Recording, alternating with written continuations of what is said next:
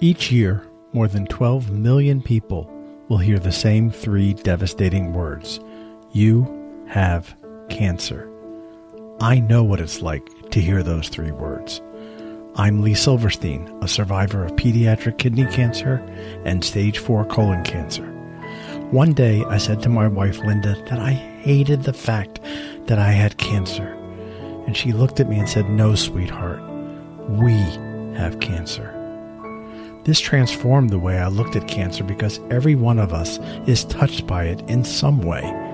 Patients and survivors, caregivers and medical professionals, and we all have a story to tell. On each episode, we share those stories to inform, inspire, and provide hope to all of us who are affected by cancer, to remind us that we are not alone. Welcome to We Have Cancer. Welcome to episode one ninety-one of the We Have Cancer podcast. Thank you so much for joining us. And I have a guest this week, and it's not often, but every now and then I do get to have a buddy uh, as a guest on the show, and that is the case today.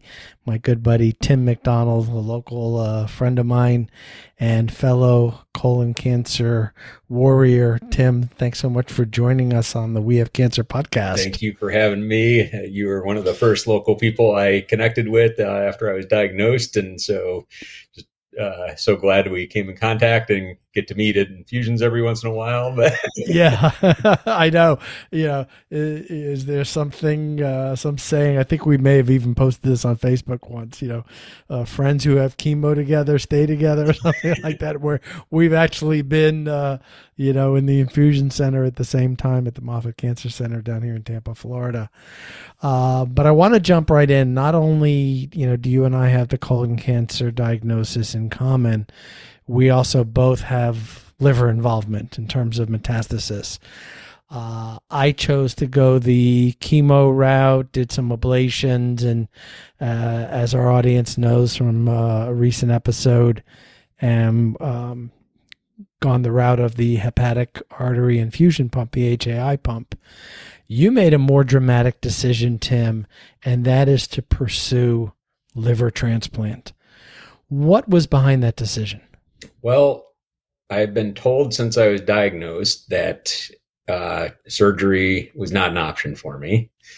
Um, and I just refused to kind of believe that. But the more research I did, the more, you know, I read, the more webinars I was on, big part of Colon Town. So looking in, you know, I remember it was last a year ago, not this February, a year ago, February, they did a whole thing on like, in the, their, what they call liver lovers lane, um, which is people that have colon cancer that metastasize to their liver, all like these matches of treatments versus your condition, you know, what was good, what was a turnoff, you know, kind of taking the whole Valentine's Day theme. And I remember going through all those options because this was all still very new to me at the time. I was only like three months in. And I just kept looking, and because all my friends were suggesting things like, you know, Y ninety and, you know, H I A and ablation and blah, blah, blah. And I'm like, I was looking and I'm going through all this going, none of these are for me, you know, and um, because of, you know, my liver condition, because of the number of, of lesions that I had and everything else. So I eventually found out that and started hearing about liver transplants. And I started doing some research, and Betsy Post, who moderates that group and is a fantastic human being um, and so helpful. She is. She um, is. She yeah. just, you know, messaged me and said, hey, give me all your information. What type of genetic makeup you have, this. Let me get with Doctor Hernandez up at University of Rochester and see if he thinks that you'd be a candidate. And if so, I'll connect you guys. And so I had gotten on a, um, gotten connected with him and started learning that liver transplants for metastasized cancer patients um, have a statistically, and I don't believe all statistics, but I like using statistics to help me judge what I want to do. Statistically, can give you, uh, you know, a ten-year lifespan as opposed to a three to five-year lifespan of just being on chemo. And Um, I heard that and I was just like, well, I remember one of the first things I heard when I was diagnosed is that no, my first oncologist that I had was not going to give any time frames. But when I followed back up with him after seeing another oncologist that did give me a time frame, he said, I think it's unrealistic for you to live ten years, but I think you'll live longer than the average. And so I just thought, you know, hey, why don't I try this if it's going to double, you know, my, my odds of living that long. And as I've learned, um, if I do get a successful liver transplant, I not only will be no evidence of disease, or N E D as we call it, but I have a twenty-five percent chance of having no recurrence of the cancer. And I just looked at that as a huge opportunity and sign that this was the path I was supposed to take. So really, it was either going this path for me or looking at chemotherapy for life or getting on clinical trials, which is basically just a fancy name for chemotherapy that hasn't been approved by the F D A yet. Exactly. Right, right. We have visited this topic before with a mutual friend of ours, um, going back uh, maybe a, a year or two, Carol Motica. Mm-hmm. And uh, I know that you've talked to Carol. Um But getting, you know, going, getting back to your specific situation, um, first off, I'd be remiss. Let me just jump right in for people who want information, and we'll talk about the information that they need. They can go to your website, which is tims liver dot com. So definitely check that out. Uh, this link, as well as Uh, other ways that you can reach out to Tim for information, will be included in the show notes for today's episode.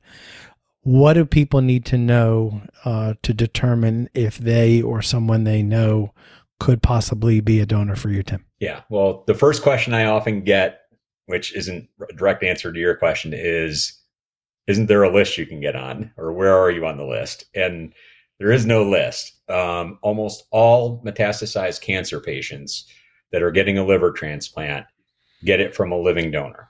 And what that means is that we don't qualify to get on a list because all cadaver livers coming from a deceased person um, go to somebody that has severe liver disease that's basically in the last stages of their life and they need a new liver to live. So you need, you get scored in that. And they're like, I'm at like a six or a seven. Those people on that list for cadaver livers are thirty and above. So you can imagine, like, I would be waiting a long, long time and be in a lot worse condition and probably not be speaking to you right now if if I need, I, I was scoring a thirty. So that being said, um, what they look for in a living donor is basically anybody that's the age of eighteen to sixty. Um, I am an O positive blood type, but that means any O blood type would work, and certain strains of A blood. Doesn't matter negative or positive, just certain strains of it. Um, height and weight matter. And the reason why that matters is because your liver regenerates itself, and it regenerates itself to its original size. So, and I think Carol actually pointed this out, I think in a post, I think it was her, that she got a liver from somebody that was bigger than her, I think. And, and I might be mixing up who it was, but I remember reading this story from a, a recipient, and the liver was bigger than that, you know, their body, and they could actually feel it inside and know exactly where their liver was. And wow. so, so you need to make sure that it's somebody close in height. So I'm six one. So they say the criteria is like five ten to six four. It's not hard and fast, but that's the general range. Um, You need to be in overall good physical and mental health, and you can't have any signs of previous cancer. You can't have diabetes. You can't have kidney disease, and you can't have heart disease. And that's basically it. Um, and the process of all this is um, you call U R M, which is University of Rochester uh, Medicine, and you call up there. There's a number on the site. And you just say that you're calling for me, and you give them my date of birth, which is on the site. And you just say that you're interested in being a donor. They'll ask you a couple questions, simply like height, weight, do you have any of these conditions? What's your blood type? Blah, blah, blah. If you pass that, then they'll ask you to get screening. And screening is basically blood and tissue samples that are performed and you can do that locally, and then they get the results up to U R M. Um, if that goes well, then they ask you to go through a two-day screening period. Um, and that screening and the initial um, blood tests and everything is covered by U R M. They cover the cost for that. So you can get it done locally, or you can go up to U R M and get it done there. The reason why they like to have it done there is, one, they're in control of the schedule and can get it done right away. And two, they know they have instant access to the results instead of waiting a day to three or four days, depending on the where you get it done and how long they take to release the records. So um, that's that's stage one. And then I actually need to go through the same screening. Um, and I would go up to U R M and go through all the screening up there, get all that taken care of. And once that takes place, if we're both looking like a match, even if we're not one hundred percent approved and finalized, they will go ahead and start coordinating a surgery date, which will probably be about a month out from when we were approved. Um, so let's just say, for instance, like July fifteenth, you call, you're approved on, let's say, August fifteenth. I need a month off, depending on your schedule, if you're the donor, and me being off of chemo for a month, we could realistically do it like September fifteenth. And all that cost is covered by my insurance for the actual transplant. The only thing that's not covered is the fact of um, the travel to get back and forth to U R M and any work that you miss while you're having the surgery done and recovering. I see. And what does that piece look like in terms of uh, surgery and recovery for the donor, Tim? Well, for the donor, um, I have on the site, like, conservatively what they told me. Um, but I have heard from so many people that have gone through this process before that, you know, the person has been back home two weeks after the surgery, um, and they've been working within two to three weeks.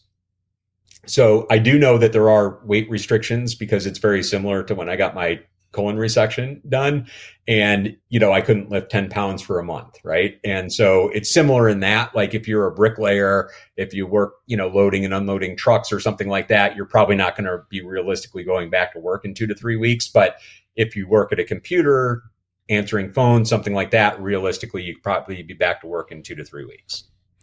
Yeah, I know when I had my own liver resection uh, back in twenty thirteen, it was it was probably about three weeks before I was back to work.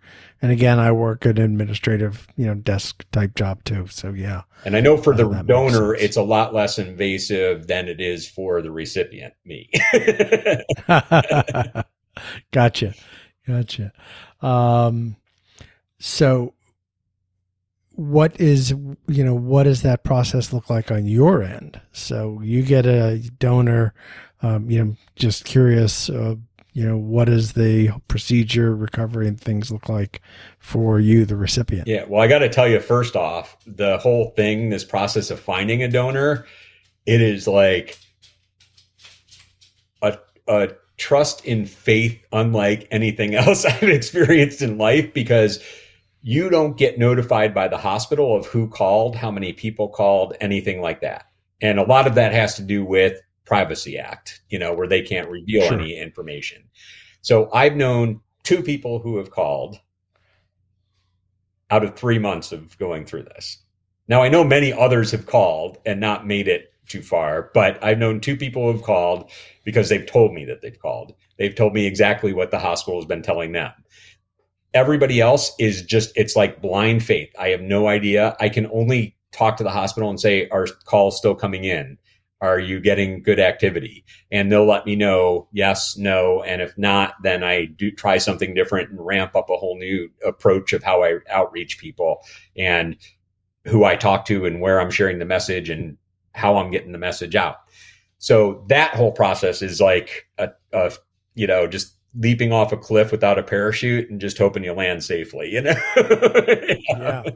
Now, you, would you be notified as soon as there is a match?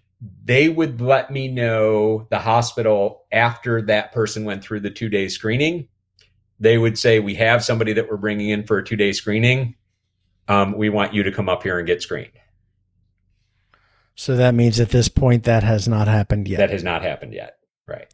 Got it. Got it. Um, now, you know, I, now the process for me, once I get the transplant, is once that happens and I get notified that I need to go up for the screening, and then I get notified of when the surgery date would be, is I would then stop chemo and be off of chemo for a month, which is pretty typical for any type of surgery. And um, I would probably be in the hospital for two to three weeks, I believe. And I would have to stay in the Rochester area around the hospital for one to two months. And I've even heard people suggest three months. So wow. I would basically be living up there for at least two months, I'd imagine. And then once I got cleared from them to come home, I could come home. Um, and I just know this from talking with other people who've been through it too. I mean, you're on anti-rejection medication for basically the rest of your life, you know? Yeah. Yeah. Wow. It was something I looked into briefly. And for me, uh, I should say for us, for my wife, Linda and I, it just felt like too big of an ask. And, and, and let me just jump in here. I hate using the word ask as a noun, but it fits here. But I just, you know, emotionally, I, I couldn't wrap my head around asking people to do that for me. Well, I have to. Was how did you process that? I have to tell you, Lee, it I have not asked a single person if they would donate for me. Um, I don't believe that. I believe in putting general ask out there, and I believe in asking other people to share my message so that they're asking and letting people know in their own words what it means. But for me personally, I feel that if I were to ask somebody directly, like if I were to go to you, let's say you were my friend and I knew you didn't have cancer and you were a good candidate, I would feel, even if I knew out of the goodness of your heart that you would do this for me, by me asking, I would put an unspoken pressure on you to say yes. And I do not want to do that to anybody. And so I do not ask anybody personally if they will be my donor. I just share the information and let them make the decision. And it's been very difficult to even do that, but I'm learning that, you know, sometimes in life, especially when it's a matter of your life, um, you know, you don't get unless if you ask. And I've been, I remember on my donor call in March of this year, when we had my family and friends on with U R M, about what the process was going to be like and ideas of how you could get the word out, that I told the nurse and I told everybody on there that I had a, a, a feeling in my gut that the donor was going to be somebody that I didn't know. And I still believe that to this day. Interesting. So perhaps I looked at this through the wrong lens. well, not, well, not that I'm not that I'm going to go back and revisit it, but uh, you gave me a, a whole new way of looking at it, and I and I appreciate that. Well, I was going to say, you know, one of the things that I've gone through with this and understanding that it's all on the patient to be able to find the donor is, once I get the transplant, my goal is to make sure any other metastasized cancer patient that needs a liver transplant isn't doing this alone.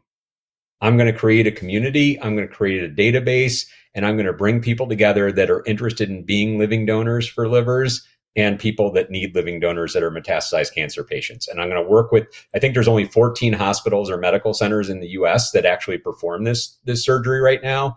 And I'm going to work with all fourteen of them to make sure that the, any patients they have going through this know that they can turn to us in this community to help them find a donor. I am not in the least bit surprised hearing you share this. When I see Tim online, the quality and quantity, especially the quality of emotional support that you offer the online cancer community while going through your own, you know, cancer experience. Where where does that come from for you?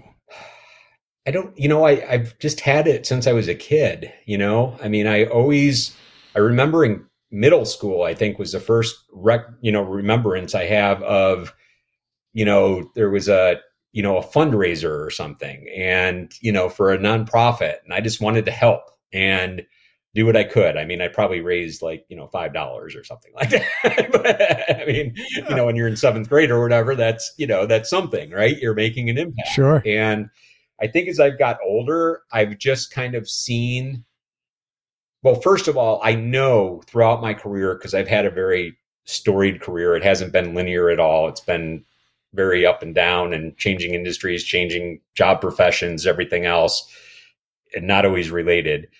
But the people that have helped me every time I've made a shift or a pivot have been there and supported me. And I vowed that I would never forget that. And I'd always remember that I would be there for somebody else that needed me. And I think that's, I mean, it started as a, as a youngster, but it really solidified itself, I think, as I got into the workforce and I started having so many people that were so good to me and helping me and giving me advice beyond work. And, you know, it was just like, they're there for you. And, you know, I see so many people today and, you know, I just saw a shirt that was going around at a conference not too long ago that said something like, if you want to pick my brain, here's my Venmo or something like that. And I get it. I get it. I'm saying, I'm not yeah, saying there's anything, sure. not anything wrong with that. But what I think they're failing to recognize is that they once were the people needing to pick somebody's brain. And they need to remember that there's other people out there now that need to pick their brain.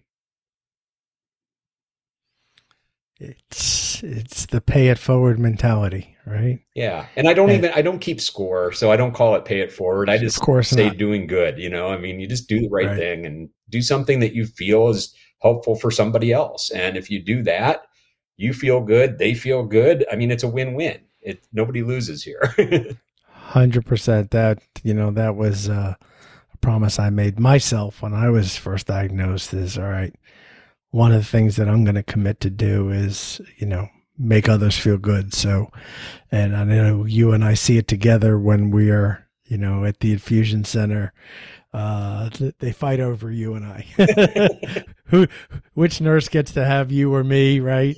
And, and, you know, we, we laugh about it, but I, I, I believe it's because we make them feel special. Right. And, um, well, because and they are. They, well, no doubt about it. No, my, they are the angels here on earth, no doubt about it, right? Um, but like I said, by default, by making others feel good, we feel good. And when I referenced, you know, seeing your uh, me- consistent messages of support, mostly what I'm referring to, and we've talked about it uh, uh, many times here on the show, is the Man Up to Cancer Uh, Facebook group. Yeah. What has that group meant to you? Well, it is the first group I joined. I think I joined in December and I was diagnosed the very end of November of two thousand twenty. So it was very fresh to me. Um, it was the first group I joined. And I think it's because a friend of a friend of mine, well, a friend of mine connected me. I think it was with Joe Bullock, and Joe invited me to join Man Up to Cancer, and I did. And, you know, at first I'm kind of like, you know, I've never been a big supporter of like, you know, men's groups or women's groups or, you know, I'm just a, I'm supporter of everything, but I think we should all just be together and like have a human group. Right. And so I kind of came into it with like this, you know, let's check it out and see. And I quickly learned that it was so needed, because even though I'm at a place where I feel comfortable sharing, you know, publicly, there's so many men that aren't. And most other cancer groups that I've seen by experience and also by reading others, um, I think Trevor talks about this quite a bit, is they're all, you know, even though they're open to everybody, they're dominated with women. And men and women, I think, are wired differently. And there's nothing wrong with that. That's a beautiful thing in life. um, but I think that for the most Thank part, men are very much reserved. We're, we very much keep it in. And what I saw in this group was a place where you could let it out. It didn't matter if you were venting. It didn't matter if you were laughing, if you were crying, if you're just looking for hope. I mean, you could share whatever you wanted in there. and never, I still have not seen it to this day where anybody in that group puts you down for, for what you think or how you feel, unless if it's pineapple on pizza. But um, that's a, that's an inside joke. but, but that's like, I think what is missing for so many men. And I think it's a, it's just such a, it's such a community of people that, you know, have come together, and the bi-monthly Zoom meetings that we have, and I'm not on a lot of them because that gets kind of late for me. I'm kind of exhausted by that time, but it's, it's just like, I mean, the, the friendships and the camaraderie and the support. And I mean, I think the most important thing to me is knowing that, you know, once we win our battles with cancer and, and we're no longer here, that that group will carry our name and on their banner. And they literally do that. They write your name on the banner. And I mean, there's people in that group that have, I mean, the more you contribute, the more you get. And the people who contributed to that group before they left us are the ones that are still talked about today and actively part of the conversation. And to me, that just means so much that, you know, once we're not here, that there's going to be more people other than just your immediate family and friends that remember you and the impact that you had on them. Sure. And let's not forget those that, um, you know, unfortunately, there's not enough of them, but those that find their way to permanent no evidence of disease, uh, still many of them want to be, you know, have their roots planted in that group too. Well, and that, so, that brings up, I mean, I haven't been there, obviously, but that brings I'm up trying. A whole You're trying. Set of, of um, you know, thoughts and emotions and feelings of what it means. I mean, you, you know, part of you is resentful, right? I mean, this is what I've heard, because you're now no evidence of disease and there's all these other people still going through it. And, and then there's the other side of, what if it comes back, you know? And it's, sure. it, I mean, it's, it's, they're all real issues. And that's what I love about the group. It's not focused on one disease, one aspect of it. It just, if you're a man, you're going through it, you're caring for somebody, you know, you're a family member, just, you know, just come and, and share and, and learn and support. Yeah. Yeah. No, you're absolutely right. And this whole, you know, dealing with no evidence of disease, Uh, in the last episode, uh, pretty big part of my conversation with Michael, really. Uh, and uh, he's, as I shared, you know, he's been my inspiration for pursuing the H I I pump. But uh, yeah, they, you know, there's uh, other issues to to navigate uh, post-cancer too. And the group doesn't care, right? Nope. We're all are welcome. All are welcome. Well, Tim, this has been great. Um Uh, thank you for giving me the opportunity to share your story.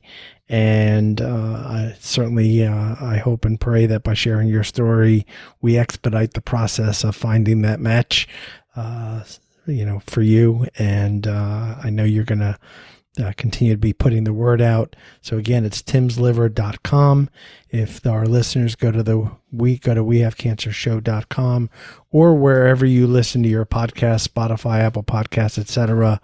If you just chat, tap on the icon for the show notes, we'll have the link to Tim's site as well as uh, wherever uh, else you can find him on social media. And uh, I'll speak for him in advance. Anything that you can do to help spread uh, Tim's message is greatly appreciated.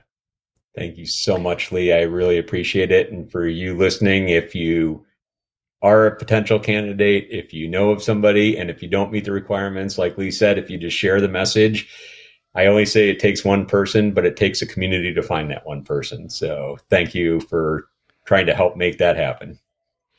It's been my pleasure. Be well, my friend.